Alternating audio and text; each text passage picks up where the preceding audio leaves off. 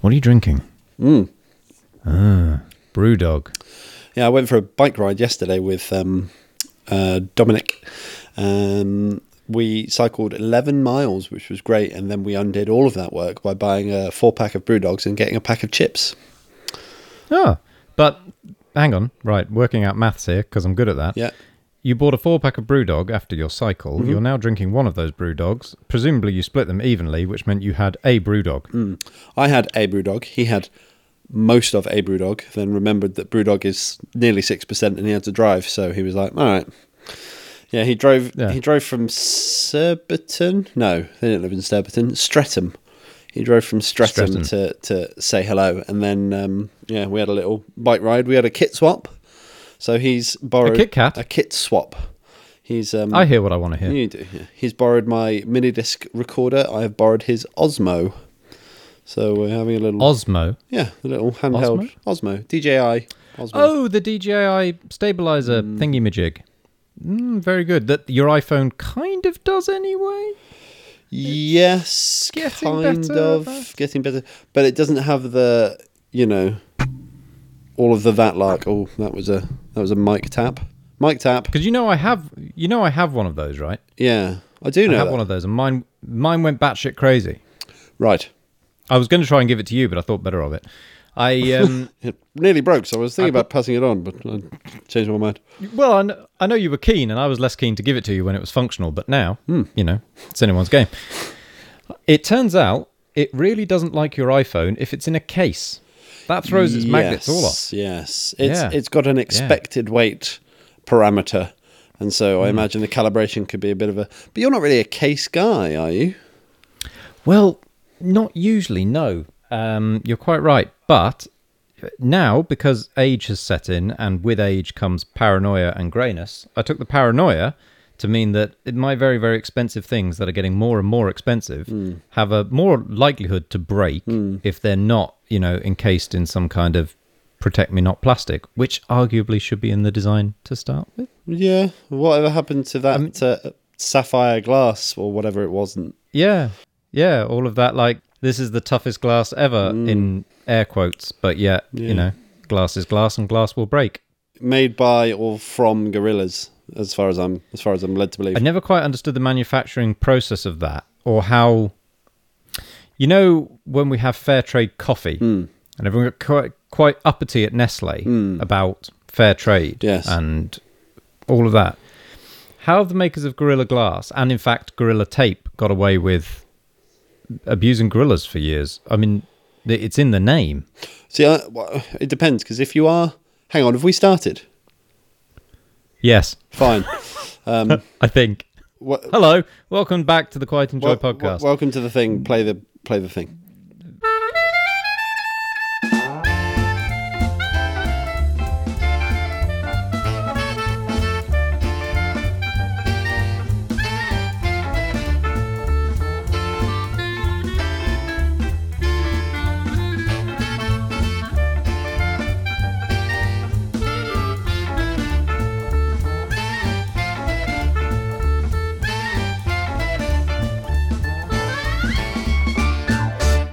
So, um, So- gorillas, the abuse of gorillas, the mistreatment of gorillas. The mistreatment of gorillas. Um, where was I on that? That's right. Yes. So Nestle didn't get away with their thing. Gorillas. Uh, we got Gorilla Tape and Gorilla Glass. What other? What other things do we have that are named after gorillas? Uh, there's a band. Hmm. Hmm. Um, Do you think they're missing out on some kind of licensing opportunity or some kind of you know deal they could do? You know, Gorillaz now supports Gorilla Glass. are you? or- Oh, them. Sorry, I thought you meant the, the actual. I thought you actually meant gorillas. I I was wondering if you were trying to work out whether you could represent gorillas from a legal perspective and have their say.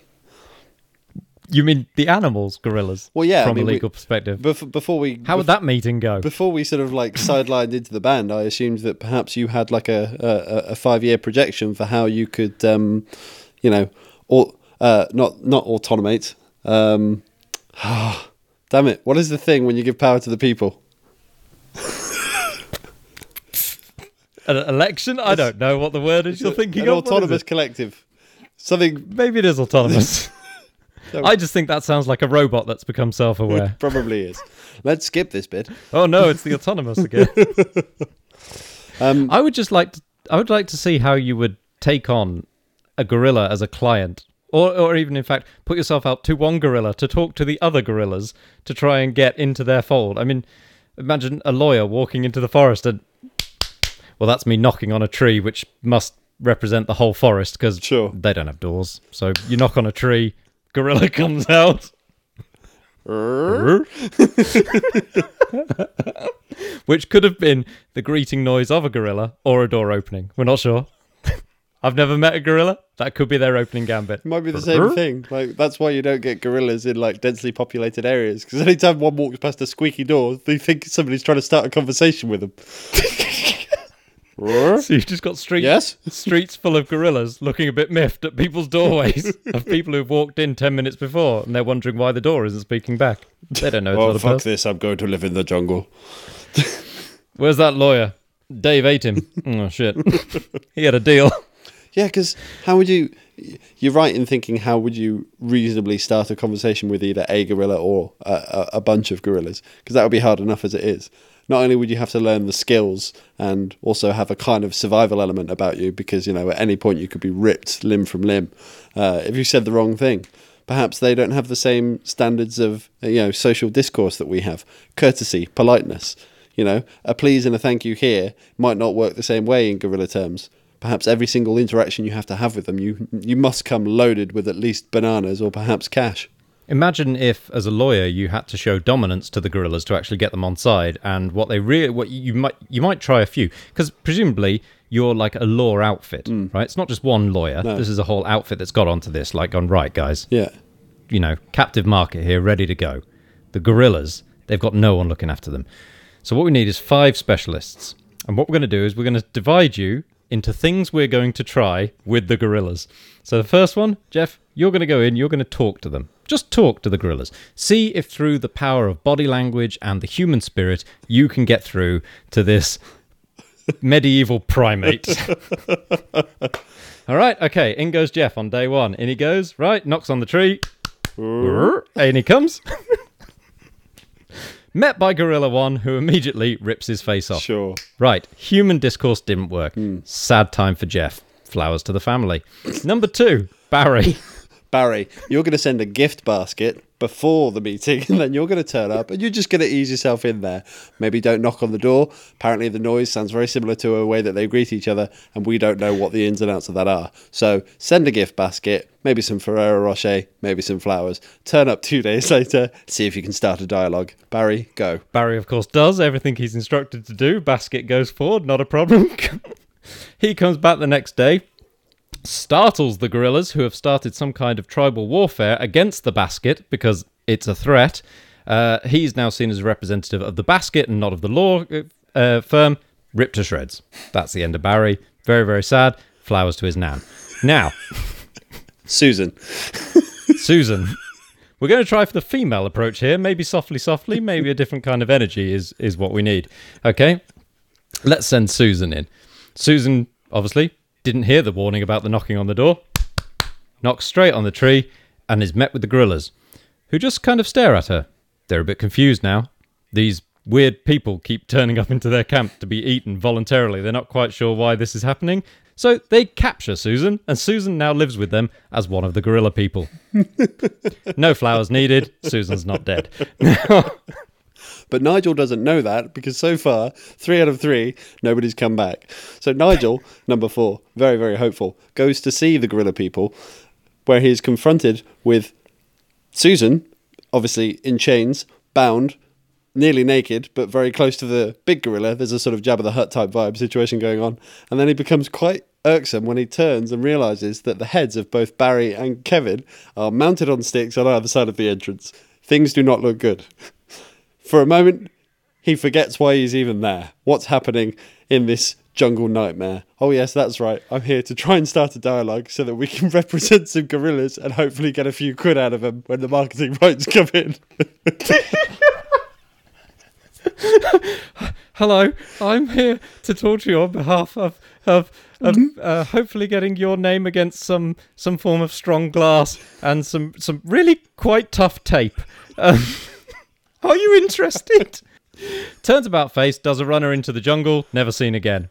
No flowers, n- no idea what happened to him. Now the fifth guy, the fifth guy. He's the closer. He walks in with a pen, a piece of paper, and he looks at the gorilla and he says, Who's the toughest gorilla here? And the king gorilla steps up and he goes, I am. And he's like, I'm here to fight you, king gorilla. And the gorilla's like, No need. Like sound of deal. Let's make it happen. And then it all works out. And then Susan, still bound and gagged and half naked, looks over at Gorilla and goes, Yes, I have been teaching them English for the last five months.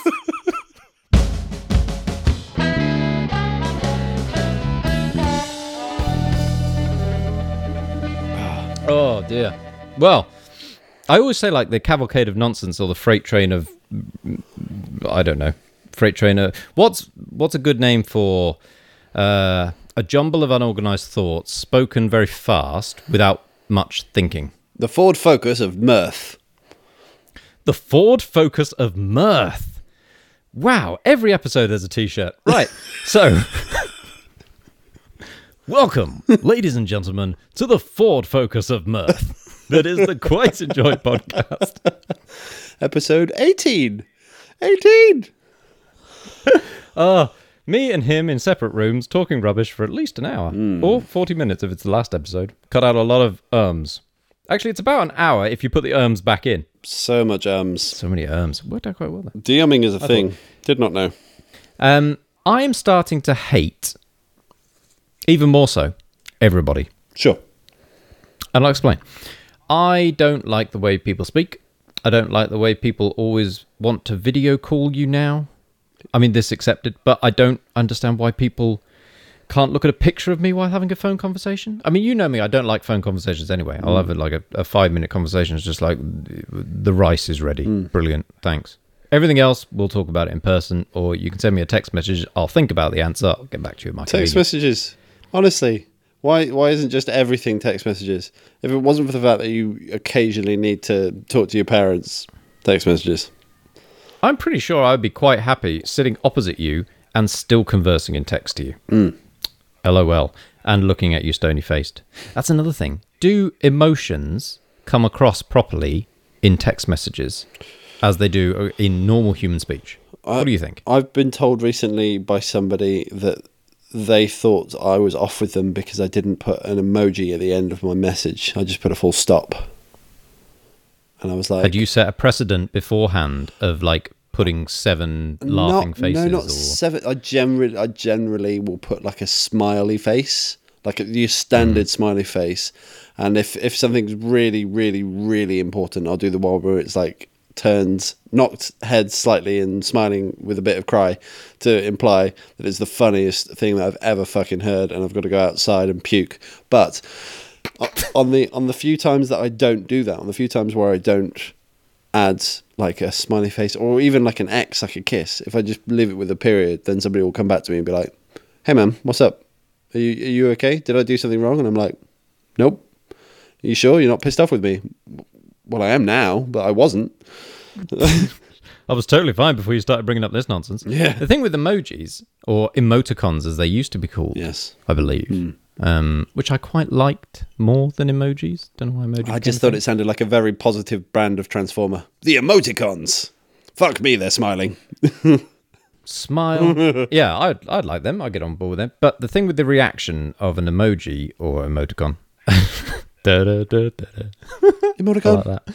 Um, yes, is you have to divide that emoji by about I don't know seven to actually get your real reaction to what that was. So the actual smiley face is no change in emotion at all. Inside, I know you want me to be happy with this. Yes. you get a smiley face.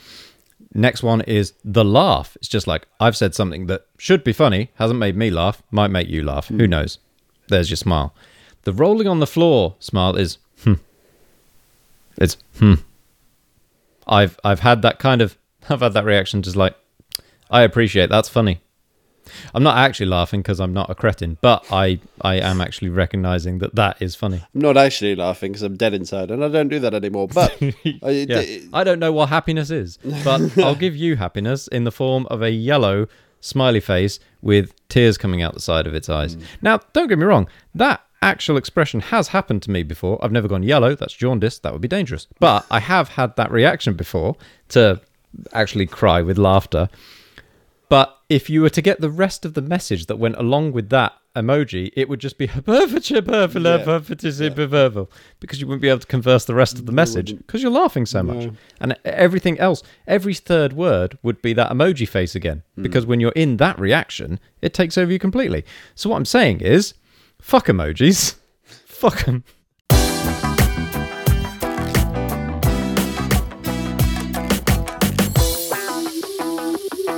Um, the weather's been changeable, which has been fine. It's been a thing. I'm actually one of those kind of people that enjoys it when it's raining outside. yes, So when the little spits of rain have come about, I'm like, amazing. That gives me a whole reason I get to stay inside. That's brilliant. But apart from it that, legitimizes your else. operation. You're like, yay! Now I don't have to go out. Yes, yes, nothing else happens. Although, although today Hmm.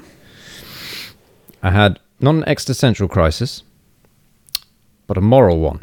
Ooh, Now let me run it past you. You See what your take on this is. okay. Take, take, see what your take is. Right. I'm sitting in my office doing my work because you know I'm a good boy, and I'm certainly not drinking tea or playing games or doing anything like that. I'm sitting in my office. I'm doing work, and the doorbell. What are goes. games? All right. Um, there's small china elephants. I think that you arrange on your mantelpiece. Correct. Your nan has them. yeah. Uh, don't touch the games. um, so the door goes. It's not a gorilla. I open the, open the door. Obviously, the social distancing woman is in the car park, and she says, "There's a package for you." Brilliant. Why am I not to believe you? Why should I not believe you knocking on my door right now and handing me this big cardboard box is a pack, not a package for me? Brilliant. I take the package. I close the door. I haven't ordered anything. I haven't ordered a thing. Who's sending me massive packages? So I look at this box. And I think it's another thing to do with age is the fact that my power of observation is incredibly low now. Mm-hmm. Incredibly low. I mean, it works in some stages because I see what I want to see. Yeah, well, you got box, so you know Well, this is a box. I was happy. Sweet. I was happy with the box. I'm like, right, okay, I've got the box. I know what this is. And I'm about to rip it open. About to rip it open. When I see a very small label on the side. I'm like, ah, okay, maybe this will give me a clue where it came from at least. My Hermes. Not a great clue, but at least it tells me it was delivered by you. Then I see the name. Fiona. Oh, Now, you you people listening may not know me very well, but my name's not Fiona. not even on weekends. Doesn't even doesn't even contain many of the same letters, right? So At best, it's got so two. this is if this is a typo, it's fucking amazing. But it's probably not. So now I have a box in my hallway addressed to someone else that morally I don't know what to do with. I'm now in a because because of this whole situation and me you know being on my own and not really understanding how the world works anymore. I now have a crisis when 11 I look at this What's box. happened to you?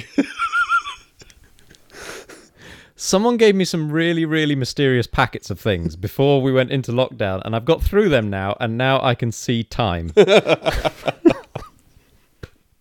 I also get freaked out by boxes labeled someone else's name in my hallway. Is the address yours? Yes, the address is mine, so it's obviously the previous occupant. Oh, I see. But I now have a box, but they haven't lived here for years, Fine. Open it, man. and I've It's yours. never had. I've never had. Yours. What do you mean open it? Open it. I can't. It's addressed to somebody that doesn't live there anymore, and that person didn't leave a forwarding address. What are you meant to do? But isn't it illegal to open other people's mail? Isn't that a thing? Only if what's inside is shit. If I'm, like, if incriminating myself. if it's- what's if it's is something shit. good, and you're like, oh, awesome! I needed a bidet. Then I mean, the, I mean, the box is big, but it could be an iPad. A- anything could be an iPad. The iPads are only really small, but that could be anything in there. yeah, I mean, if you're looking at it from a sort of fundamental perspective, uh, it is. at all points until opened and observed, it is anything in there. It is everything. It's constantly changing and it's in a state of flux. And then as you get closer and closer to the box, the the the, the widening narrow of potential uh, gets smaller and smaller until the point where you open it, it becomes the thing. But before you open it and set eyes on it, it's Schrodinger's whatever you like. Do you remember that episode of Family Guy where they're offered the boat or the mystery box? Yes. And they're like, whoa, whoa, whoa. The boat's a boat, but the mystery box, that could be anything. Even that could even be a boat. you know how much we've wanted one of them. I I could have a boat in my hallway. Probably not, but possibly. Sure. So that is as exciting as my week gets. And I'm keeping the excitement on tenterhooks by not actually opening the fucking thing. So okay, so then answer me this: How long are you going to keep an unopened box dormantly sitting in your corner, whilst you um, squirrel, squirrel away the potential ramifications of you know opening it and it being something life changing and amazing? Oh, honestly, it's too early to tell. This could take years. When did it come? Today, Okay. like this morning. Right, okay. I can see why it's still such a quandary for you. Let's talk on the Oh. next podcast and see what happened. Maybe it could be like a series.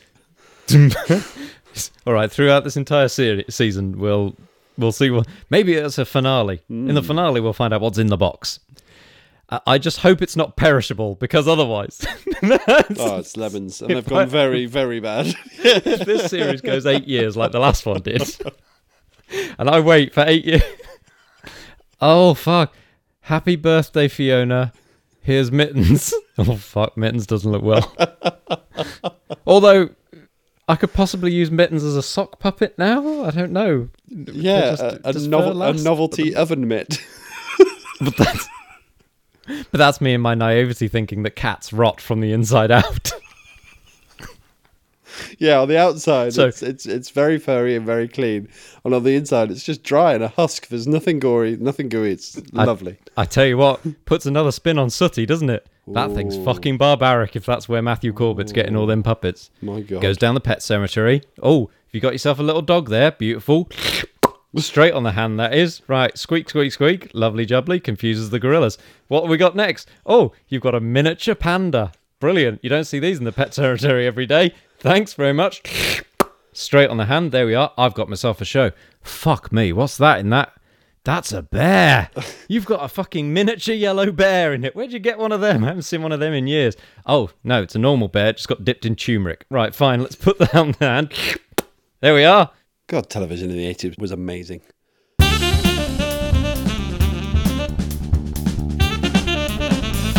What happened to television? Well, I mean, all right, obviously, we're around about the same age. You're older, so you'll die sooner. But I think that we remember kind of the same period of television and television being great.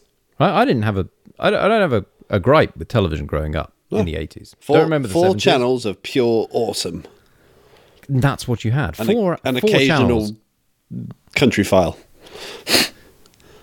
Yeah, back back when it was totally fine to be a country file before the police coned that phrase as something a bit more deviant. He's a wrong un. Don't go near him, he's a- That's what he is. He's a proper country file. Don't go near him. He's a country file. We've heard about your sort, mate. Who do they prey on? Oh, no, scarecrows or some shit. I don't know. Fucking country file. Just leave him alone. File is not a good thing. What about nail file? No, you don't want to go near nail files. Fucking hell. No, you want to get near them. Where'd you get your accent from? Emmerdale. Right, fine. Isn't Emmerdale in the north? No. No, no, it's all. They're all farmers, and farmers talk like this because that's what we say we do because we're British and this is how accents work. Anyway, where was I? Oh yeah, the eighties. That's right. so, eighties television. We don't remember the seventies because we weren't around. We weren't there. Hmm. So the seventies TV shows could have been great. Don't remember. But the eighties, the eighties is when something amazing happened with television. Catchphrase. What? Yes, Roy Walker. My God, man, where are you when your country needs you most? Where's Roy? Why are you not bringing everybody together? He should be back on the t. And there now follows a party political broadcast from Roy Walker. Everyone would tune in. Yeah. Everyone would be there. Margaret, stop what you're doing. Roy Walker's back, and he's got something to say. Don't be a prick like Dominic. I don't think we should be afraid to call people out for making, you know, asses of themselves in Parliament or anywhere else, hmm. and actually, you know, if if Boris had come on the next day and said. Well, I've been informed that uh, Dominic was an uh, absolute prick. I mean, uh, he just did. He just walked out and he went and saw his family. I mean, what's all about? But uh, I, stern talking to, don't you? And then It's quality Boris. and then we get back on with it. We're just like, well, he's going to get a stern talking to. That's fine. Boris knows he's been a prick and he's going to get a bit of a rousting. So that's fine. We'll be all right with it. But no, instead, what they go is like, well, he knows something about me and I know something about him. So we're really looking after each other right now. Thank you. Good night. Here's what it is. It's, it's sort of stalemate. Uh, I don't want to say my thing. Mm, He doesn't want to say his. Obviously, if we were in the pub, we, we'd say it and it'd be fine. The country would be sorted out. We can't go to the pub. So stay indoors. Or, uh, go outdoors, obviously, but remain indoors. And, um, you know, Barnard Castle's lovely. Probably. In Durham, but, you know, Durham's the place. I'm, I'm the Prime Minister. Goodbye. Then you see someone wheel him off. you see them power him down.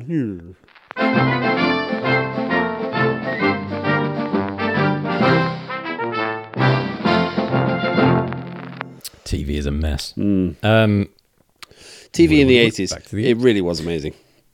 TV in the 80s was amazing. Yes, because an amazing thing happened in the 80s, which we were all kind of fine with and we were all on board with, and we didn't realize that everything that we know and love now was trying to sell us something else. Yes. And this was an amazing time. Hmm.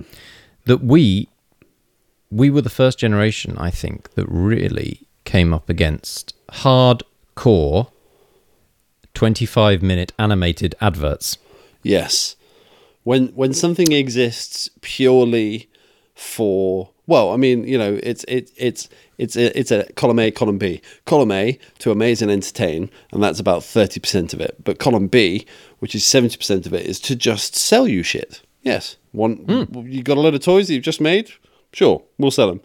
Got a load of toys that you bought in China and don't know what you're going to do with. We'll turn it into a show. Don't worry about it. It's fine. Yeah.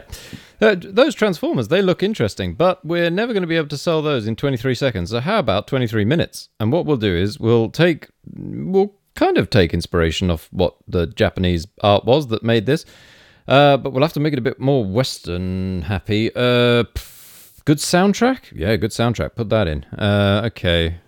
Big, manly, deep robot voices. Yeah, that'll do. Nonsensical plots? Sold. Put it in. We'll sell millions of them, and they did. Yes, they I did. watched a documentary. I bought some, Uh, or my mum did. I yes, you. Uh, we wouldn't have bought any. We got no money, but mums definitely bought some. Thanks, mums. I doubt that's why mums went to Iceland, but we never know. I watched a documentary called Turtle Power Yes. because in the 80s I was very big on the Teenage Mutant Ninja amphibians. Uh, or they're reptiles. Reptiles. Turtles, amphibians, Reptiles. reptiles. Yeah. Reptiles. Teenage Mutant Ninja Reptiles. That would have worked too. I was very big on them. Uh, you know, uh, I maybe I enjoyed the nonsense of the name, which just you know is one of those other TV shows, or it was actually a comic book first, wasn't it? That was probably named after a drunk night with words on a dartboard and throw them and poomph, and teenage. Mm, Okay, boomf, mutant. All right, I'm in so far. Ninja, fuck yeah. Boomf, turtles, fuck. Now I've got to draw that. But it's fine. It's Yeah. fine. It's fine. We'll just we'll just use this approach for the whole show. Right. Right. What, what we got? Uh, throw. Okay. So there's four of them, and they are named after Renaissance artists. Excellent. Good stuff, Brian. Like it. Uh, and and they wear bits of coloured silk. I like it very much. And their master is a ninja rat. Sure. Why not? And they're pursued by a warthog and a rhino, and they both have you know, they dress like they're b boys, and um, there's a dude in a fucking jar who's a brain in some bloke's stomach. All right, look, I'm running out of darts, and this is getting silly. Somebody's got to draw this. When you, when do we stop throwing the darts? When you have a good idea. well, Fine, we'll throw one more. Oh, they eat pizza, of course they do. All right, all right, we're done. What's their What's their main arch en- enemy then? I don't know. Give me that last fucking dart. Uh, a shredder. I'm not drawing a fucking paper shredder as an enemy. Well, just take the name and make it something else. All right, fuck. Give me the pen. That was a real That's looking around the office for inspiration idea, wasn't it? Is uh, and their their their their their sworn enemy is photocopier? No, uh, shredder. shredder. Spot on. Yes. yes. Just looking yeah, typewriter. No. Uh, sort of bin. Bin. You make an enemy bin. their, their, their, their sworn enemy is Janice from accounts. No, that's not going to work. Let's make her a reporter instead. Um, oh, and the rhino and warthog thing you did, they're great. Everyone loves the designs. We can't go with the name rhino and warthog though, apparently, because that's too, you know, not marketable. You can't, you can't sell that. So we're gonna have to come up with with other names.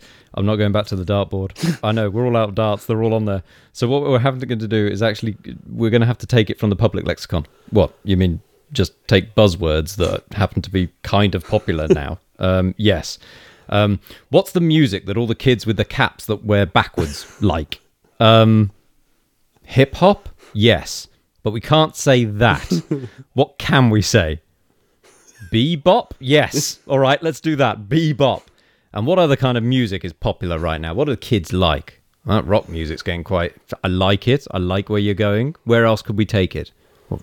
Rock, rock, rock music. Well, steady on. Don't go to. Well, hang on. rock, steady, mate. You have got a cartoon. Come on. Sit yourself down. I don't care if you're ten. Draw it. Right now, let's quick let's quickly put all this together into a cogent sentence and sell it to the network.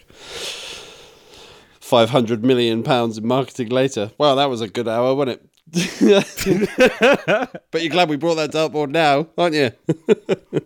Hey, now go get the darts. I've got new strips of paper to put up for you. We're making a series about biker Mike, biker mice from Mars. That's dartboard round two. But the tur- the whole turtles phenomenon was great because it literally was a comic book that uh, Eastman and Lard, I think, Eastman and Laird, Lard, I think that's their name.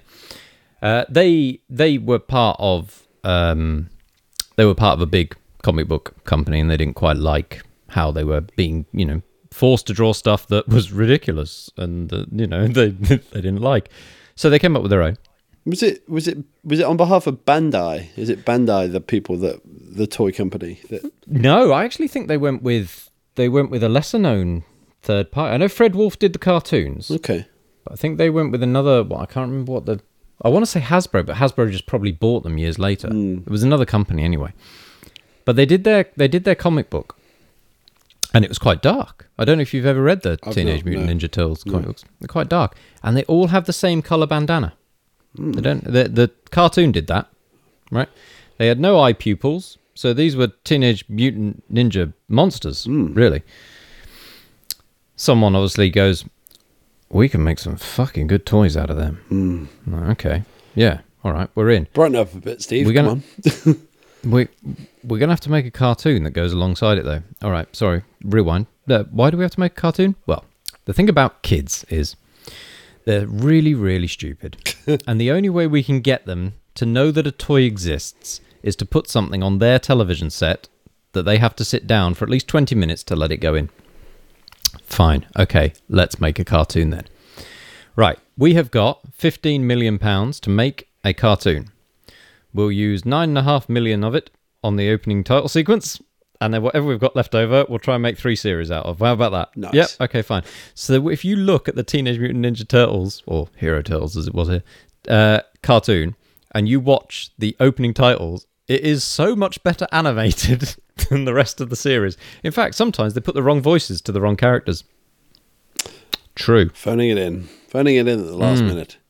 What what what, what, So what, t- did, what did you spend all the budget on? Well, we made the fuck out of an intro sequence, and now we've got about nine quid and uh, and three weeks. So what do we do? Um, and we also doubled the size of the dartboard, just in case. so Turner Turtles was definitely like my my favorite show of the eighties that I went to. What was yours? Um, I w- it, w- it was a cross between Transformers and uh, Thundercats. I was uh, I was very into both of those shows. I I like the idea of turning into something else, which is generally how it went down in those kind of shows. As and and He Man and Visionaries and things like that. Anything where you start as something and then you turn into something else in order to gain power. I like that. So I think in my previous life I was either a butterfly or I don't know where I'm going with this bit. So, why? Uh, ask me again. Sorry, this pilsner. This pilsner is fucking strong. I apologise. What is happening here? Well, it's changed now. It was it was it was BrewDog, and now it's changed onto forty five days old, whatever that is. Jesus, I don't even know what. seven point four percent. Okay, Okay. okay. Thanks, That's- thanks, Beer Club. What I liked about 80s uh, TV programs and 80s toys as well is I don't know if that's if this is a thing that I've just become more aware of lately or if it was always a thing in the 80s. Um, is the bootlegs Oh yeah, is the fake versions of the thing that you liked, which is ever so slightly different and likely poisonous or has far too many sharp bits in it. Like Transformers, like you say, the Transformers TV show was very popular. Transmorgers, not so much. Hmm. Transmorgers, more likely to lose a leg sure. on the toy of Transmorgers, more likely to get a truck that's only got two wheels. See, what they should have done is gone more British with that and like done Robin Reliance. You'd have a Transformer that was a Robin Reliant, wouldn't you? Oh, I love the idea. Fuck, Of, can you imagine how much that would be worth now? I like the idea of there being a British version of a Transformers. Anyway, it's just like he turns into a Skoda. Oh, with a clapped out wheel. Duh, I'm quite shit. or a teapot. Or a cup of tea. The tea goes everywhere as he transforms and it's just wet. And he's a robot, obviously, so it short circuits him and he dies. Transformers, ouch, it's burning me. But sometimes they get a little bit more cryptic. Like you get um, uh, Thundercats. Thundercats was a great one. Thundercats, big show about Lionel, the or Lionel, Lionel, Lionel, yes. Lionel, Lionel, Lionel, Lionel. not Richie, Lionel. Lionel, Yes. Lino, Lionel. Hello. as in the I'm floor Lionel. covering. That's the dartboard again. Floor covering, lino. And sometimes when you'd get the bootleg versions of, of stuff like Thundercats, uh, they'd go all out and they'd think about the name really too hard. And they'd come up with something that was better than the original, but in that kind of slightly odd way. So I remember going into a pound shop and being in awe at this I don't know, three and a half inch, four inch, massively muscular, green haired Lionel holding his massive two bladed sword with the massive Thundercat logo, but instead of the word Thundercats was the word Lightning Dogs. Nice. Lightning dogs. Now that, Lightning Dogs, that's like, I respect that. I respect that. And if the paint wasn't likely to harm my fingers forever, I would buy that. Yes. if if this toy wasn't obviously corrosive, yeah, I, I've I've always been a big fan of the the sort of the fake versions of things, like like buying a T-shirt from a market in Spain in the eighties. You know, it was just like it would say The Simpson. And, and it'll be just a slightly weird color. The skin isn't yellow; it's kind of day glow orange. The hair isn't blue; it's kind of neon green. There was like a, a mainstay of colors that were only available for a very short window in the late '80s, and they existed entirely on bad merchandise and T-shirts that had probably been printed that day before you got to the market. He's literally like rubbing the rubbing the excess ink off it as he sells it to you, Uh, which is quite weird because I think you actually did own that T-shirt. I think I remember it.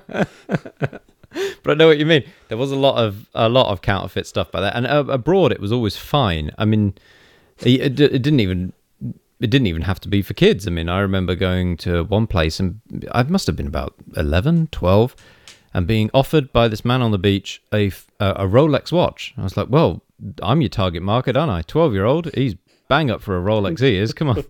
Hey, Mister Executive, want to buy a Rolex? yes. Si, senor.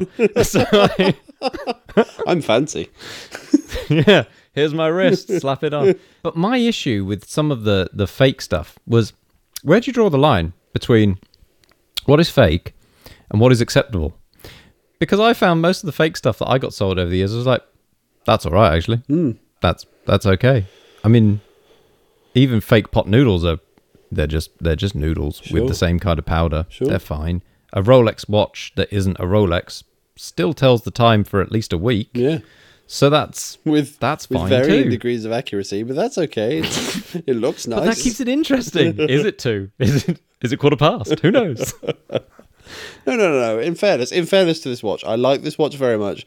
I like that it tells me a time, and uh, also that the um, the kind of the bluing which is happening on my skin as a as a reaction to the metal that I'm wearing, yeah, it's actually quite flattering. It always reminds me where to put it. On which wrist I wear my watch. I remember right where it was. And if it ever goes missing, I'll know.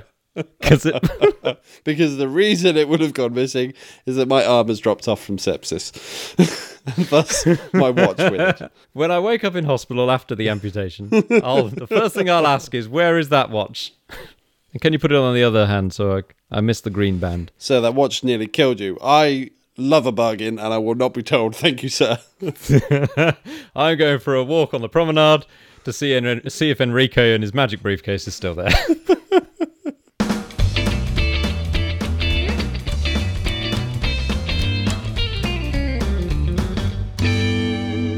I don't know if you ever went to like Wellesbourne Market or anything in, in Stratford upon Avon back in the day, but there was like a there was a lot of like very in trends that were happening, and when like when things like Nerf and Super Soaker came out, we couldn't afford the proper Super Soakers or the proper Nerfs, so we get the stuff that you get from Wellesbourne Market. It's just like, oh, awesome! I've got a new birth.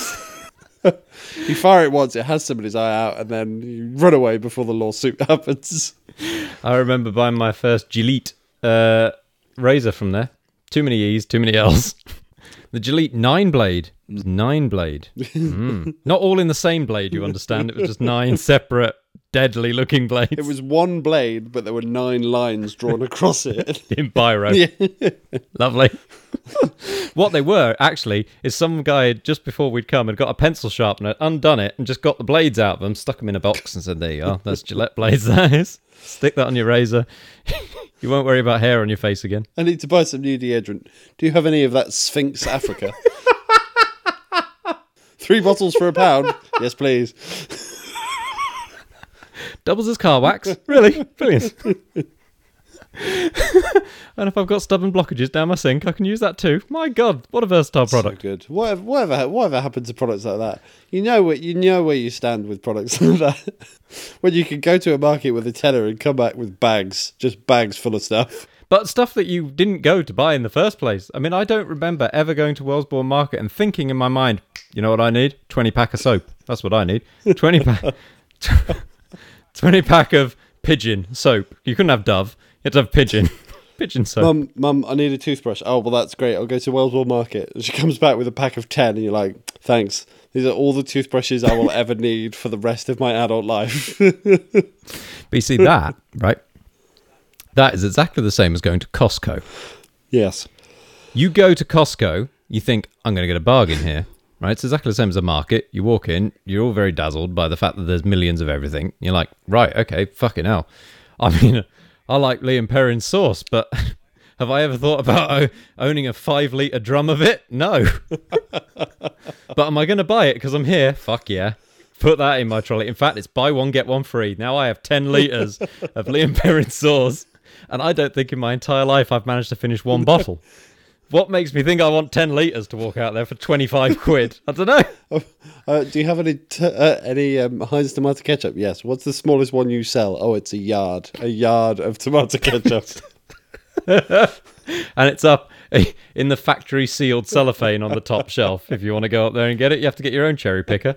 Fuck me, this place is amazing. Have you got crisps? Not half.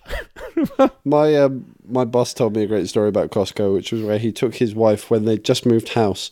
He took his wife to Costco, very very big warehouse, a lot of space, a lot of room, and they were looking at TVs. And he pointed to a TV and was like, "Oh, that's quite a nice one. Maybe we could get that." And she was like, "Do you think it's it's a bit small, isn't it? Because you know you're looking at this giant ass TV, but in a huge warehouse." So he got away with buying a 65 inch TV for his house. And his wife was just like, at the time, she went, Yeah, it seems okay. And then when they got it home, she was like, What the shitting Christ? Scale is relevant. All scale is relevant. it really is.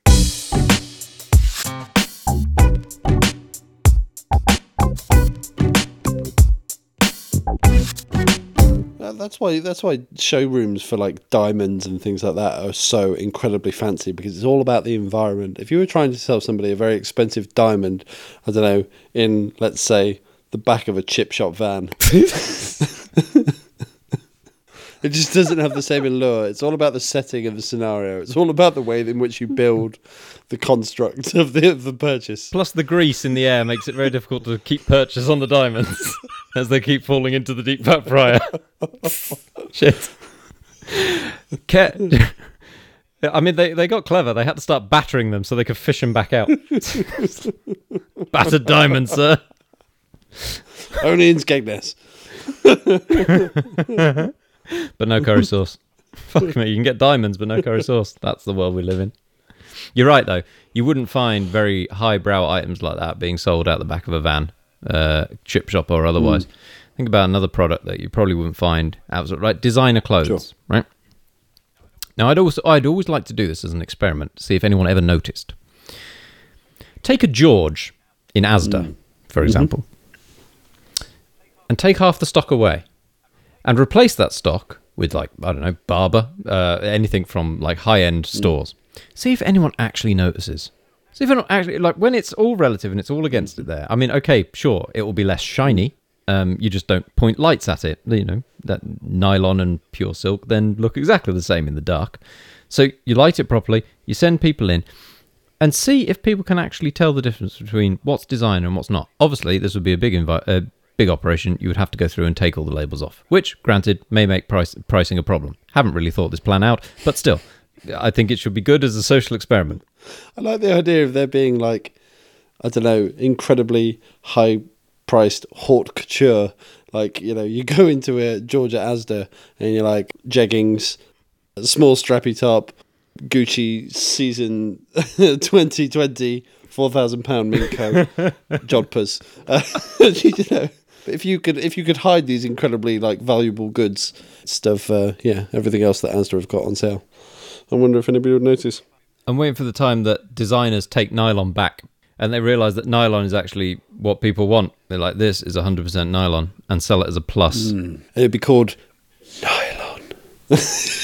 Nylon by Calvin Klein. Mm. You know, like we were saying with films, and if you end it with a date, it becomes a you know, you say anything, end it with a date, it becomes a hmm. film trailer. Say anything and end it with by Calvin Klein, it becomes a perfume. Tea towels by Calvin Klein. Branston Pickle hmm. by Calvin Klein. A four day old kebab by Calvin Klein. Swafiga by Calvin Klein. Actually, Swafiga would work. Good.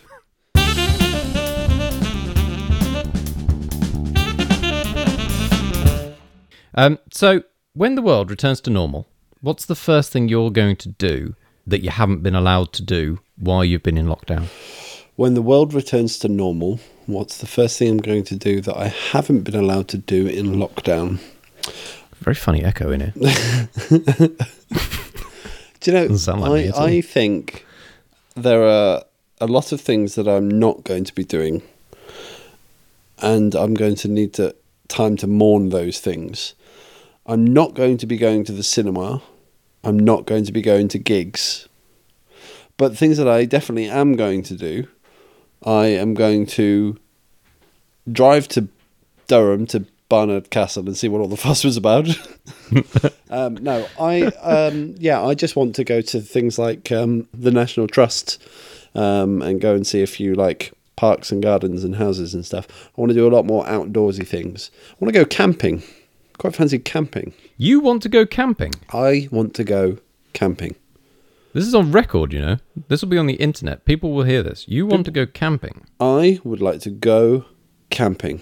I would like to go to somewhere kind of like a bit rurally, maybe like the Peak District or, or the New Forest or something like that.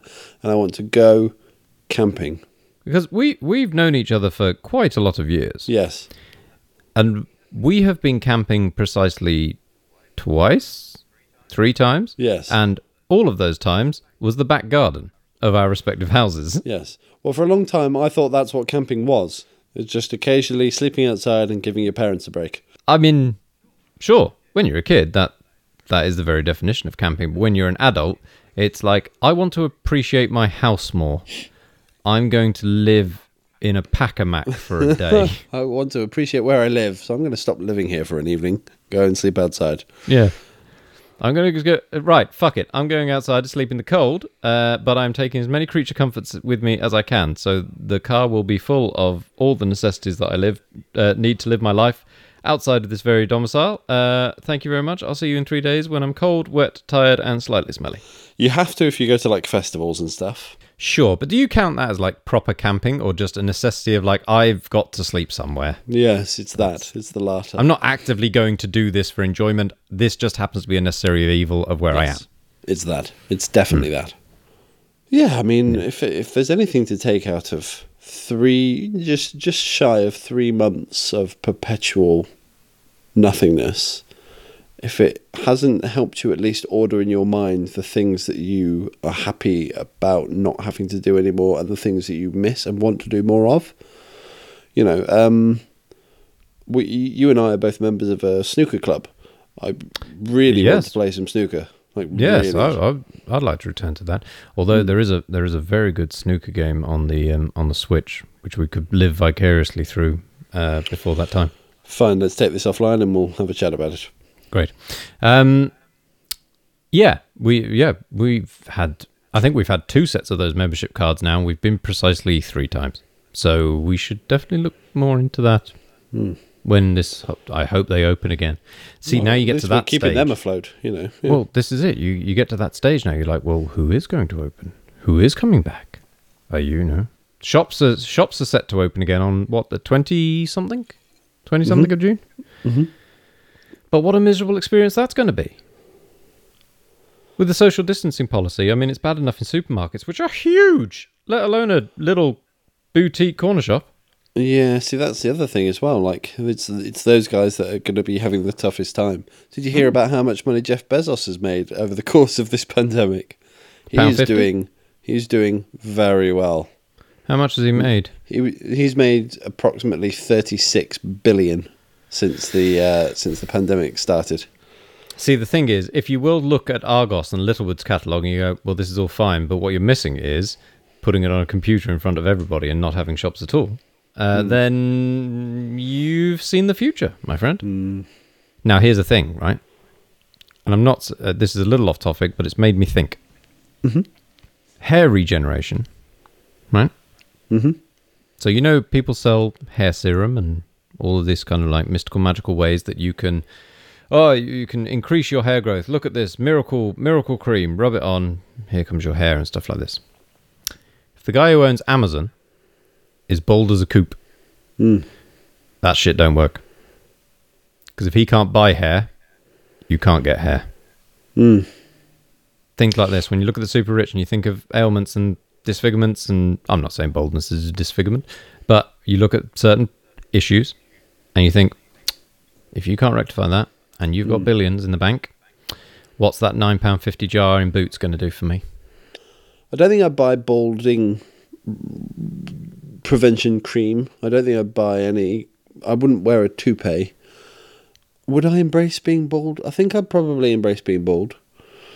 But if I had hundreds of billions of dollars, I think I probably wouldn't need to give a shit because then that's probably where he's at. He's like, well, it doesn't matter that I'm bald.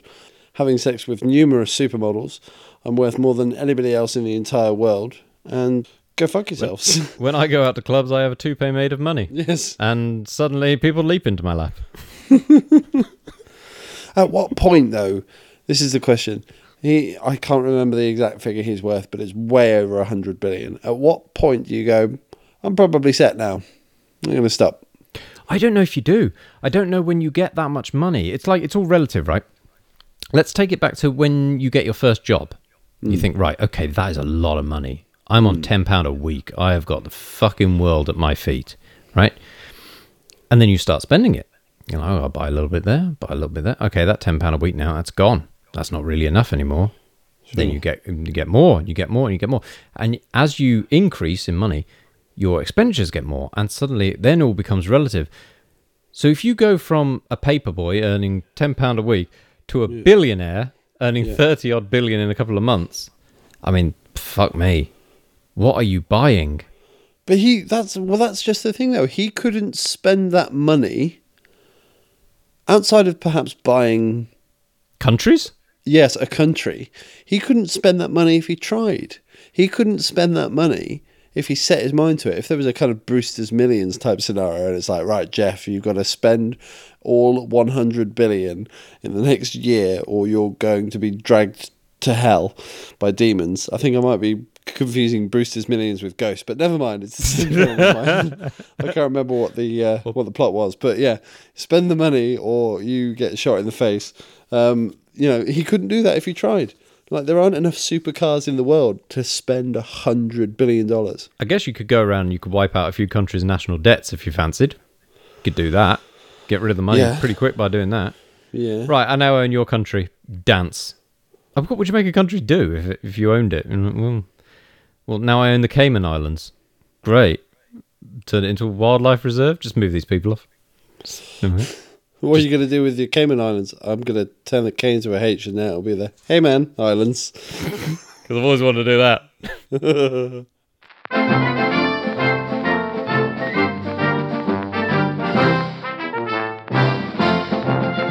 you wouldn't think it's possible for someone to sit through an entire film on their phone, would you?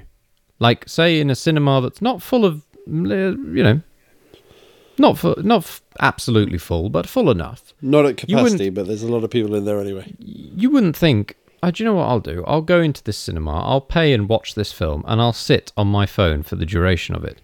But not only that, I'll book a seat in the front row. That's what I'll do. Who did that? Actually happened. I went to see No. the Sonic the Hedgehog movie more times than I care to count. Uh, but I went to see it, and on one of the occasions that I went to see it, uh, it's the first time that I've actually bothered to get up, walk down to the front row, and just say to them, "It's like, if you want to be on your phones, may I suggest you do it outside." Did you really? I became how, the how adult. Old, how old was this person? I don't know, five. No, I don't know. Uh, they were they were probably in their like mid mid twenties, um, uh, and they they jumped as if I have just said, uh, I don't know, there are scorpions crawling on your face right now. probably the voice didn't help. I admit. A family of rabid ants have crawled into your pajamas and are ferociously munching at your testicles. crabs. That also would have probably shocked them. But they, th- th- actually, to be fair to the girls, they were very apologetic and they were, oh, I'm sorry. so- so- It's like, well, it's okay. Don't do it again. And then I slicked off backwards, but you could do it in that cool way because it's quite dark, so you can kind of slip into the mm. shadows. You know, I did that. Nice. Yeah, like it. see, no one on the audio will get that, but I I saw that. and That was effort. Hmm. Yeah, that was nice. so I guess I will I will lament I will lament the loss of movie theaters for not being able to, you know, find my calling, which is going and telling off people in the cinema. Oh, I remember being told off in the cinema. It was with you, in fact. By me. No, it wasn't by you. It was with you. I got smacked on the back of the head for making jokes about Titanic. yeah, I remember that. Also, uh, you had, I believe you had popcorn thrown at you for doing ooh in the middle of uh, Independence Day. I also got somebody threw an entire thing of Pepsi at me, like a whole thing of Pepsi at me, because apparently I was kicking their seat, and that was in one of the Harry Potter films. Wow, that's intense, and that's Yeah. a waste of Pepsi. That is. Yeah, it was. I do remember getting f- felt up from behind for the entire duration of Home Alone 3, which is probably the best thing that ever happened in that film. I have great memories of Home Alone 3. I can't remember the film at all. But I remember I remember something creeping in from behind the cinema. What happened that day? What happened? Do you remember when it was okay to be felt up by a stranger in a cinema? And to reminisce about it 20 years later on a podcast as if it was a good thing. Those days are gone. Am I right?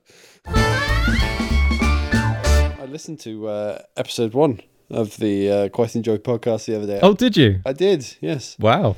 How does it compare to what we do now? the mics sound way better now. we had we had one microphone dangling on a cord in between us both. Yes, I believe did. on that one. Yes, we did. Yeah, and we'd just we'd just been out to get ice creams. We were sitting in my flat. We're like, hmm. should we record ourselves talking nonsense? Yes. Why don't we do that for 13 years? But let's break for eight of them. All right, yeah, let's do. Should have kids in between? Yeah, why not? Uh, Yeah. break it up. It'll be good. yeah, let's, let's just mix it up. then let's announce you're moving to Australia in one of the episodes, and then never talk about that again. Well, we're in lockdown now. You you could be in Australia. This this could be a thing. I'm in Kazakhstan. You look that up on a map. Try and Google that. You don't know if it's a K or a C. Or is it an F and it's silent? Hmm. But how many Qs? Hmm? You'll never know. You'll never find me, neither will the IRS. I'm gonna. Do, you- do you want to play the thing? Let's play the thing. Yeah. All right. We'll put the put that tingly nonsense on in the background, which is great because we're never really sure how long that piece of music is. There are different varying yeah, lengths of it. Isn't it? Is it otherworldly to be talking about the music that's playing while not hearing the music that's playing, but knowing the music will be there to play you out? It's reassuring. That's how I feel about it. That's how I feel about it too. I bet it sounded glorious. Brownmoore out.